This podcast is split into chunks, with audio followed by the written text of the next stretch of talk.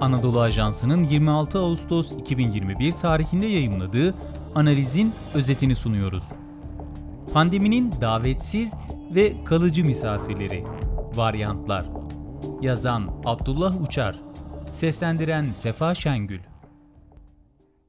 Covid-19 pandemisinin ikinci yılına yaklaşıyoruz. Pandemi ve koronavirüs nedir sorusuyla başlayan bir eğitim ve öğretim döneminden geçti küresel toplum. Pandemi gündelik hayatımızın içine o kadar girdi ki enfeksiyon kontrol önlemleri, FFP maskeler, toplumsal bağışıklık, R0, RT, antikor titresi, antijen, mRNA, solunum hijyeni ve daha nice teknik kavram gündelik konuşmalarımızın bir parçası haline geldi.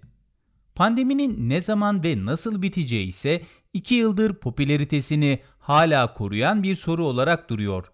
Bu soruya cevap arayan bilim insanlarının üzerinde en çok mutabık kaldığı husussa pandeminin ancak aşılarla sonlanabileceği.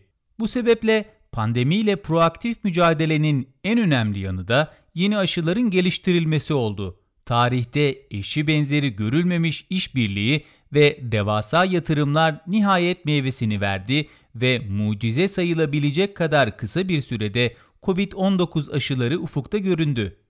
Üstelik bir değil pek çok çeşit ve türde aşı üretildi. Çok uzun süreler bütçeler ve nitelikli emek gerektiren aşıların bir yıl içinde geliştirilmiş olması pandeminin sonlanacağına dair ümitleri de artırmış, dünya genelinde bir aşılanma seferberliği başlamıştı.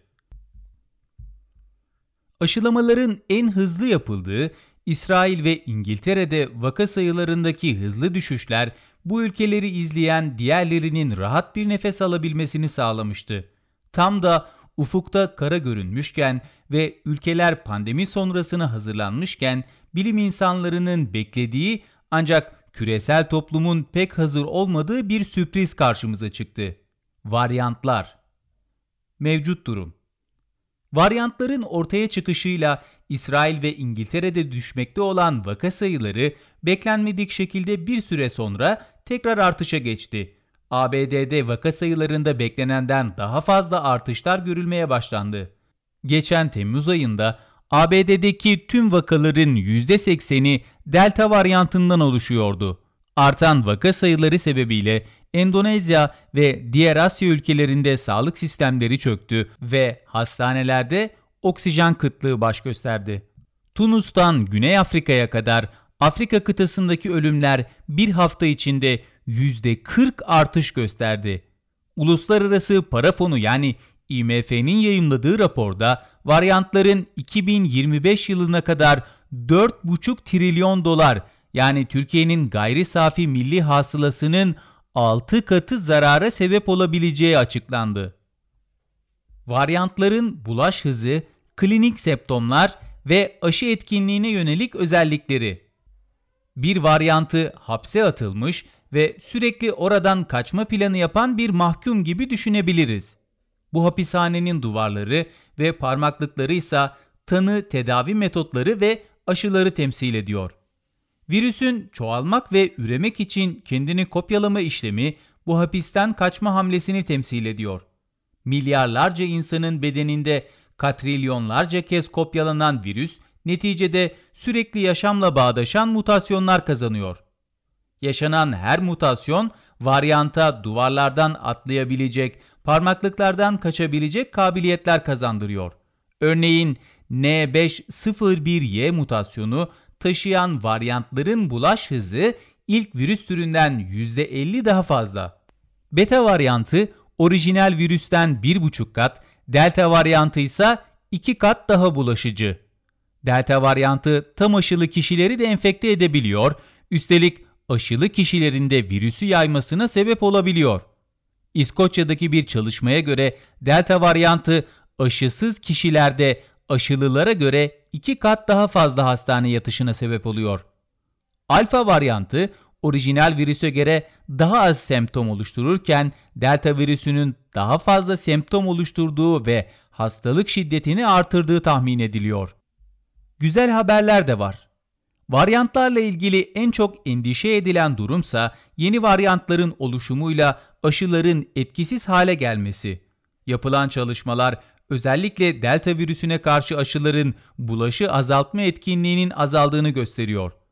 Bunun yanı sıra iki güzel haber var. İlki bazı varyantlara karşı aşıların etkililik oranları orijinal virüse karşı daha düşük ancak aşılar tüm varyantlara karşı hastane yatışı ve ölümü önleme açısından hala etkili.